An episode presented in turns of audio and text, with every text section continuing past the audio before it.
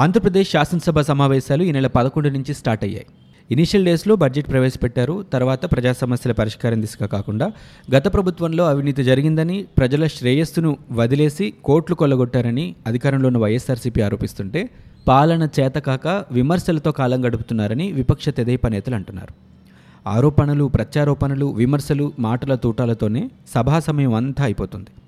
ఈ నేపథ్యంలో ఆంధ్రప్రదేశ్ శాసనసభ సమావేశాలు జరుగుతున్న తీరు గురించి ఈరోజు మాట్లాడుకుందాం.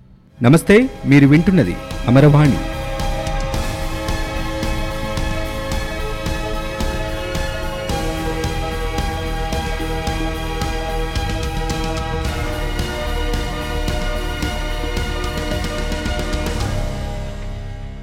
ప్రమాణ స్వీకారం చేసిన తర్వాత జగన్మోహన్ రెడ్డి అసెంబ్లీ సమావేశాల్ని హుందాగా నిర్వహిస్తామన్నారు. అసెంబ్లీని ఎలా నడపాలో తెలిసేలా చేస్తామని కూడా స్టేట్మెంట్ ఇచ్చారు. కానీ వాస్తవ పరిస్థితి వారు చెప్పిన మాటలకి పూర్తి భిన్నంగా ఉంది. సభ నడుస్తున్న విధానం మీద సభా మర్యాదలు పాటించకుండా ఇష్టం వచ్చినట్లు వ్యవహరిస్తున్నారని టీడీపీ నేతలు ఆరోపిస్తుంటే మీరు ఇంతకన్నా దారుణంగా నడిపారు కదా అంటున్నారు.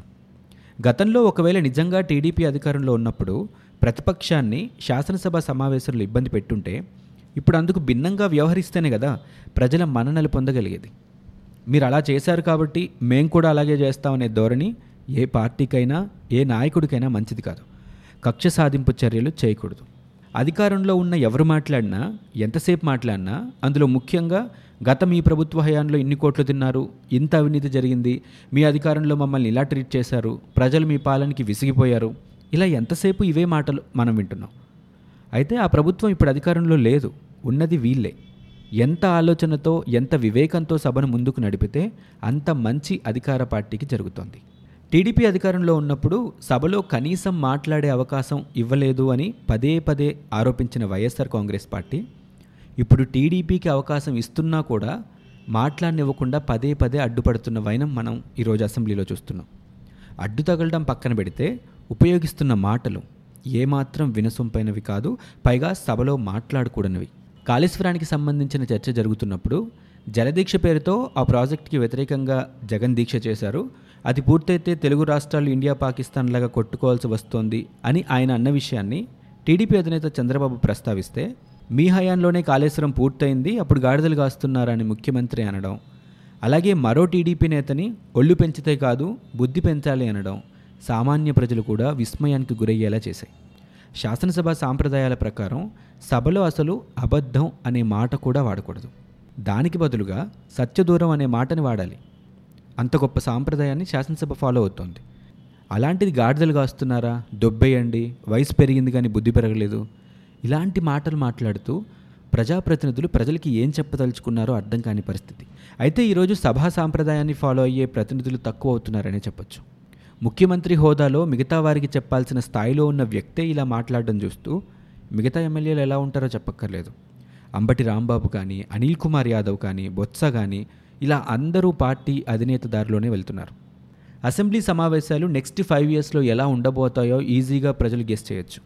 సినిమాలని మించిన ఎంటర్టైన్మెంట్ అసెంబ్లీలో చూడొచ్చు అంటూ యూట్యూబ్లో పెట్టే టైటిల్స్ చూస్తేనే అర్థమవుతుంది. డే వన్నే స్పీకర్గా తమ్మినేని సీతారాం అసెంబ్లీకి వచ్చినప్పుడే అసలు విషయం అర్థమైపోయింది. జగన్కి చంద్రబాబు నాయుడికి మధ్య పార్టీ ఫిరాయింపుల గురించి చర్చ జరిగినప్పుడు అది ఎలా జరిగిందో అందరం చూసాం డోర్స్ ఓపెన్ చేస్తే ప్రతిపక్ష హోదా కూడా ఉండేది కాదని జగన్ అంటే మీ నాన్న కూడా పార్టీ ఫిరాయించాడని చంద్రబాబు అనడం సభలో దుమారం రేపింది.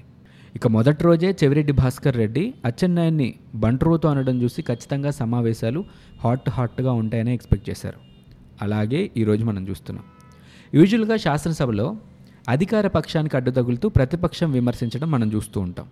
అయితే అధికార పక్షానికి అడ్డు తగిలే ధోరణి నేడు టీడీపీలో కనబడకపోయినా కూడా సంఖ్యాబలం కారణం వల్లనో లేకపోతే దేనివల్లనో దేని వల్లనో తెలియదు కానీ వైసీపీనే సభ ముందుకు కదలకుండా చేస్తోందని అర్థమవుతోంది. దానికి ఉదాహరణగా సున్నా వడ్డీ రుణాల మీద జరిగిన చర్చనే చెప్పొచ్చు. ఇవ్వలేదని ఒకరు ఇచ్చామని ఒకరు ఆధారాలతో ఒకరు శ్వేతపత్రంతో ఒకరు ఇలా ఆరోపణలతోనే గడిపారు. వాస్తవంగా సభలో ఏం జరగాలి? ప్రభుత్వ పథకాలకి సంబంధించిన విషయాలు ప్రజా సమస్యలు ప్రాజెక్టులు వీటి మీద హెల్దీ డిస్కషన్ జరగాలి. జరిగేలా చేసే బాధ్యత కూడా స్పీకర్ మీద ఉంటుంది. అధికార పార్టీకి చెందిన వ్యక్తినే స్పీకర్గా ఎన్నుకుంటారు కాబట్టి సభని ఎలాంటి భేదాలు లేకుండా సమన్వయపరుస్తూ ముందుకు తీసుకువెళ్ళాల్సిన బాధ్యత స్పీకర్దే అంటే తమ్మినేని సీతారాందే అధికార పార్టీ వారికి అనుకూలంగా వ్యవహరిస్తారు అనే ఆరోపణలు ప్రతి స్పీకర్ మీద వస్తూనే ఉంటాయి. కానీ ప్రజలన్నీ గమనిస్తూనే ఉంటారు కాబట్టి ఏది నిజమో ఏది అబద్ధమో ప్రజలకి తెలుస్తోంది కాబట్టి స్పీకర్తో సహా ప్రజాప్రతినిధులందరూ కూడా జాగ్రత్తగా వ్యవహరించాల్సిన అవసరం ఉంది. మొన్నటి వరకు పోలవరం అవినీతి గురించి మాట్లాడారు. కేంద్ర ప్రభుత్వం పోలవరానికి సంబంధించిన బిల్లులన్నీ ఆమోదించిన తర్వాత సున్నా వడ్డీల రుణాలన్నారు. దాని గురించి కూడా గత ప్రభుత్వం మేమేమేం చేసాం ఎంత ఇచ్చాం అనేటువంటి డీటెయిల్స్ని విత్ ప్రూఫ్స్ ఇచ్చింది. తర్వాత విద్యుత్ కొనుగోలు ఒప్పందాల గురించి మాట్లాడుతున్నారు. విద్యుత్ కొనుగోలు ఒప్పందాల గురించి పోలవరం గురించి కేంద్రం లేఖలు రాయడం మనం చూసాం అయితే ఇక్కడ కంటిన్యూస్గా ఆరోపణలు విమర్శలతో గత ఐదు సంవత్సరాల్లో టీడీపీ ఏం చేయలేదు అనే వాదన వినిపించాలని ప్రభుత్వం విపక్షం మీద అటాక్ చేస్తున్నారు. అప్పుడేమవుతుందంటే తమను సమర్థించుకోవడానికి టీడీపీకి సమయం సరిపోతుంది. ప్రభుత్వాన్ని ప్రశ్నించలేరనే ఆలోచన కూడా వైసీపీది అయి ఉండొచ్చు. సున్నా వడ్డీ రుణాల విషయంలో రెండు రోజుల పాటు తెలుగుదేశం పార్టీ నేతలు వాళ్ళు ఏం చేశామో చెప్పుకోవాల్సి వచ్చింది మీడియా ముందుకు వచ్చి విదేశీ పర్యటనల గురించి మాట్లాడారు. విదేశీ పర్యటనలు చేయటం వల్ల వచ్చిన లాభాలు ఎంత ఇన్వెస్ట్మెంట్ వచ్చింది ఎన్ని లక్షల మంది ఉద్యోగాలు సంపాదించారనే విషయాల్ని చంద్రబాబు డీటెయిల్స్తో సహా అసెంబ్లీలోనే చెప్పారు. అవినీతి అన్నారు పోలవరం గురించిన క్లారిటీ ఇచ్చారు.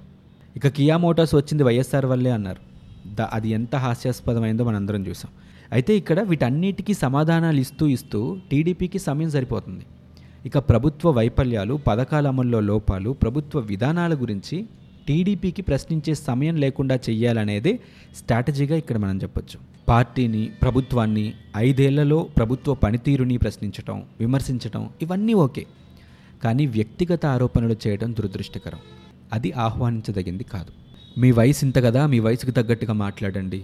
ఒళ్ళు పెంచితే కాదు బుద్ధి కూడా పెంచండి. ఇలాంటి వ్యక్తిగత ఆరోపణలు అస్సలు మంచిది కాదు. సాక్షాత్తు ఒక ముఖ్యమంత్రే ఒక ఎమ్మెల్యేని కూర్చోమని చెప్పడానికి విపరీతమైన కోపాన్ని విపరీతమైనటువంటి అసహ్యాన్ని మొహంలో చూపిస్తూ అరుస్తూ కూర్చోండి అని చెప్పటం మనం చూసాం ఇది ముఖ్యమంత్రి స్థాయిలో ఉన్న వ్యక్తి చేయాల్సిన విషయం కాదు.